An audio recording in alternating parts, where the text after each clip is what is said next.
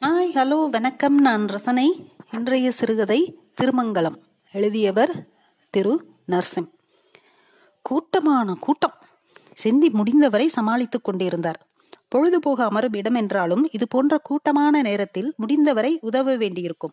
உதவி கொண்டிருந்தோம். சுந்தரா மெடிக்கல்ஸின் ஆதாரமே இந்த கவுண்டர் சேல்ஸ் தான்.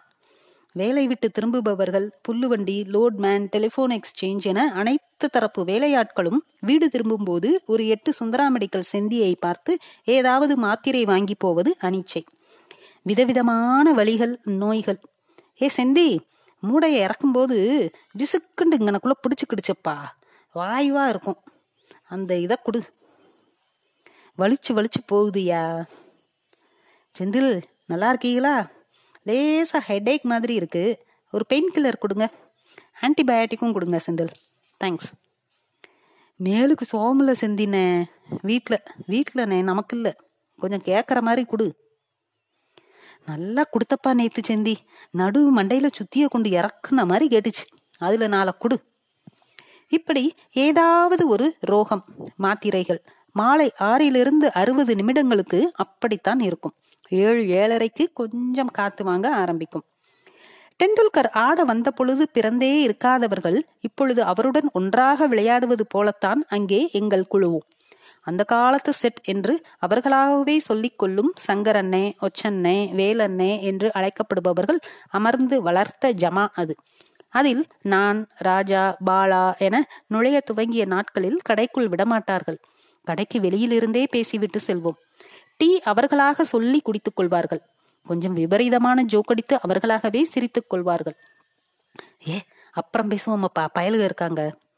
ஆனாலும் பாலா சுற்றி சுற்றி அவர்களுக்கு ஈடாக அந்த மாதிரி விஷயங்களை பேசுவான். ஏ செந்தி என்ன உங்க கடையில அந்த மாத்திரம் இருக்காம்ல? டே போடா அப்பா சாமி அதெல்லாம் ஒன்றும் இல்லை. உங்க வீட்டில் சொல்லி கல்யாணத்தை பண்ண சொல்லுடா. புரிகிறதோ இல்லையோ சேர்ந்து சிரிப்பது டீ சொல்லவா செந்தினே என ஊடு பாவுவது யாரும் கடைக்குள் இல்லை என்றாலும் வெளியில் குறப்பாச்சம் போட்டு நிற்பது என ஒரு வழியாக கடைக்குள் அமரும் ப்ரமோஷன் கிடைத்தது. அதன் பிறகு எப்போது எல்லாம் சரிசமமாக பேச ஆரம்பித்தோம் என்பது தெரியவில்லை. செந்தியனின் உலகமே அந்த பத்தடிக்கு இருபது கடைதான் என்பதால் நண்பர்களை அப்படி மதிப்பார். வாயா தியாகராஜா என அவர் யாரையாவது அழைத்தால் தியாகு என்று அழைக்கப்பட்டவர் மாத்திரை வாங்கி போனதும் மொத்தமாக எல்லோரும் செந்தியை சூழ்ந்து கொள்வார்கள். என்ன செந்தி சொல்ற? தியாகுவா இவரு? எந்த ஏரியாலப்பா வீடு? என நச்சரிப்பார்கள். அப்பொழுது ஒன்றும் புரியவில்லை. நாட்கள் கழித்து அவர் தியாகராஜன் என யாரையாவது சொன்னார் எனில் அந்த நபரின் வீட்டை பற்றி அப்படி இப்படி என பரோட்டா செய்திகளாக இருக்கும். அவ்வளவாக எதுவும் பேசாமல் கேட்டுக்கொண்டிருப்பது வழக்கம். பொழுது போவது என்பதை விட பொழுது போதாது என்பதே சரி. அதிலும் ஊரில் நடக்கும் சமாச்சாரங்களை பற்றி அவர் அலர்த்துற்றல் தூக்கலாகவே இருக்கும். கல்யாணமான அன்று முதலிரவுக்கு பயந்து ஓடி ஒளிந்துவிட்டு ஒரு வாரம் கழித்து திரும்பி வந்த ராசகோபாலை பற்றி அந்த ஒரு வாரமும் கடையில் எது அவனை பயம் கொள்ள செய்தது என்ற கற்பனை காட்சிகள் வயிற்றில் வலியும் கண்களில் நீருமாய் சிரித்து சிரித்து பேசப்பட்டன. ராசகோபால் அதன் பிறகு தன் குழந்தைக்கு ஃபேரக்ஸ் வாங்க வந்தால் கூட செந்தில் லேசாக ஆரம்பிப்பார் சிரித்துக்கொண்டே அங்கே எல்லாமே கேலிதான். எனக்கு தெரிந்து அங்கே எந்த பிரச்சனையையும் வெகு சீரியஸாக ஒரு நாளும் பேசிக்கொண்டதே கிடையாது. அவரின் வார்த்தை கோர்வைகள் அப்படி இருந்ததும் ஒரு காரணமாய் இருக்கலாம். அதோ வராரு பாரியா அவர்கிட்ட நீ போய் சார் எனக்கு இந்த பிரச்சனையை முடிச்சு கொடுங்க. ரூபா எவ்வளவு வேணாலும் வாங்கிக்கங்கன்னு சொல்லிப்பாரு. உன்னை அதே இடத்துல பலார்னு அரைஞ்சிருவாரு. லஞ்சம் அப்படின்ற வார்த்தை தான் உலகத்திலேயே அவருக்கு பிடிக்காத வார்த்தை. சிரிக்காமல் வெகு சீரியஸாக சொல்லுவார். முதல் முறை செந்திலிடம் இதை கேட்பவர்கள் சாட்சாத் மகாத்மாவே நடந்து போகிறார் போல என்று நினைத்துக் கொள்வார்கள். எங்களுக்குத்தான் தெரியும் லஞ்சம் லஞ்சம் என்று அலைபவரை பற்றித்தான் செந்தி இப்படி மாற்றி சொல்கிறார் என்று. ஒரு வெயில் நேரம். கச கசவென வேர்வை. எதற்கெடுத்தாலும் கோவத்தை வரவழைத்து விடுகிற மாதிரி கத்திரி வெயில். கடையில் நானும் செந்தியனனும் மட்டும்தான் இருந்தோம். சென்னாயா இன்னைக்கு இப்படி இருக்கு வெயில் என நாளிதழை விசிறியாக வீசிக்கொண்டே சொன்னார். கரண்ட்டை வேற கட் பண்ணிட்டாங்க. பேசிக் கொண்டிருக்கும் பொழுதே பரபரப்பாக வந்தார் வேலு. எந்த செய்தியாக இருந்தாலும் முந்தி தருவது தந்திக்கு முன்னரே வேலுதான். ஏ செந்தி விவரம் தெரியுமா? நம்ம முருகனோட மாப்பிள்ள மருந்து குடிச்சுட்டானாம்யா நான் பதறிப்போய் என்ன ஏதென்று கேட்டால் ஏதோ லவ் ஃபெயிலியரோ மார்க் குறைச்சலோ சரியா தெரியல என்றார். கேட்டுக்கொண்டிருந்த செந்தி சாவகாசமாக சொன்னார். இப்படி மருந்து குடிக்கிறவங்க கிட்ட என்ன சொல்லணும்னு தெரியுமா? அடாடா அரை பாட்டில தான் குடிச்சியாடா? சரி சரி பந்தல் எப்படி போட்டா பிடிக்கும்டா உனக்கு? வாடிப்பட்டி கரகாட்டம் சொல்லணுமா? சாவுறதுக்குள்ள சொல்லுப்பா ஏற்பாடு பண்ணணுமா இல்லையா? அப்படின்னு கேட்கணும்யா அதை கேட்டே சாகணும் அவன். அதென்ன அப்படி ஒரு வீம்பு? என்றதும் அவர் சொன்ன காட்சியை நினைத்து என்னை மறந்து சிரித்து விட்டேன்.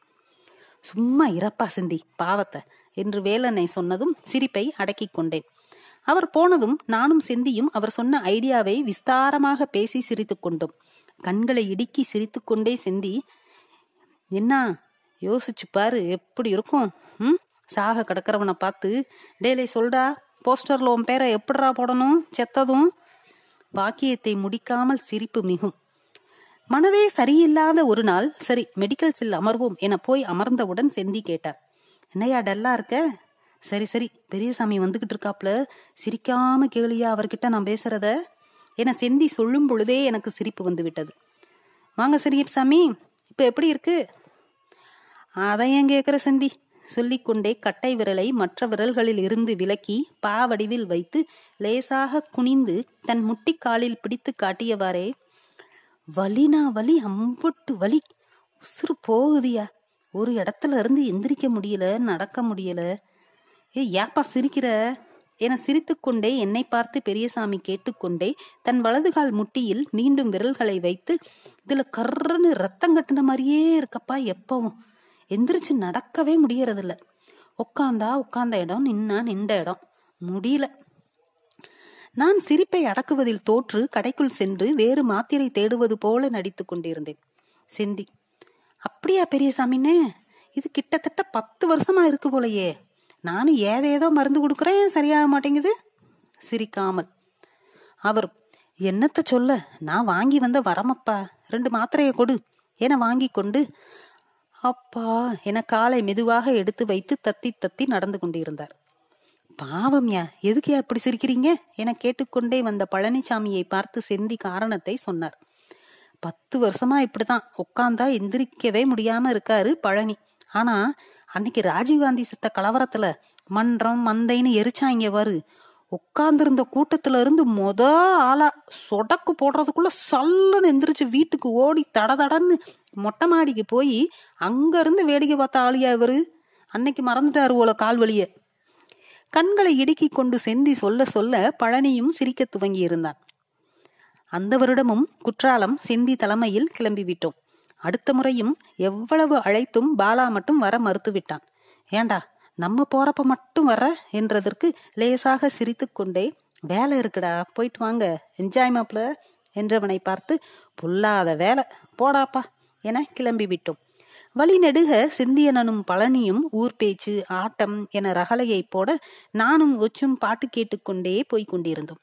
ஆடிக்கொண்டிருந்த பழனி கால் இடறி செந்தியண்ணன் மேல் விழ சீட்டிற்கு அடியில் இருந்த தகரம் குத்தி கிழித்து விட்டது அவரின் கால் ஆடு சதையை. திருமங்கலம் தானே வந்திருக்கு? ஒன்னு பண்ணுங்க. நீங்க போங்க. நான் நாளைக்கு வரேன். ரொம்ப ரத்தம் போகுது. வலிக்குது. டே பழனி ஆடுறா ஆடுறா என சிரித்துக்கொண்டே எதிர்வந்த அம்பாசிடரை மடக்கி ஏறி போனார். ஏறும் பொழுது டே என் சரக்க தீத்துறாதீங்கடா நாளைக்கு மத்தியானம் வந்துருவேன். டீயை குடித்துவிட்டு திருமங்கலத்தில் இருந்து கிளம்பும் பொழுது இருட்டத் துவங்கி இருந்தது. மெயின் ஃபால்ஸில் குளித்துவிட்டு சுட சுட வடையையும் ஆவி பறக்கும் இட்லியையும் சாப்பிட்டுக் கொண்டிருக்கும் பொழுது பழனிசாமியின் மொபைல் அடித்தது. ஈரத்தில் நைந்து போயிருந்த விரல் நுனிகளை கொண்டு மொபைலில் ஈரம் பட்டுவிடாதவாறு அழுத்தி பேசினான். என்ன வேலு சொல்ற? என்னையா சொல்ற? எதுக்காமியா ஐயோ என்னயா இது? அதிர்ந்து பார்த்தோம்.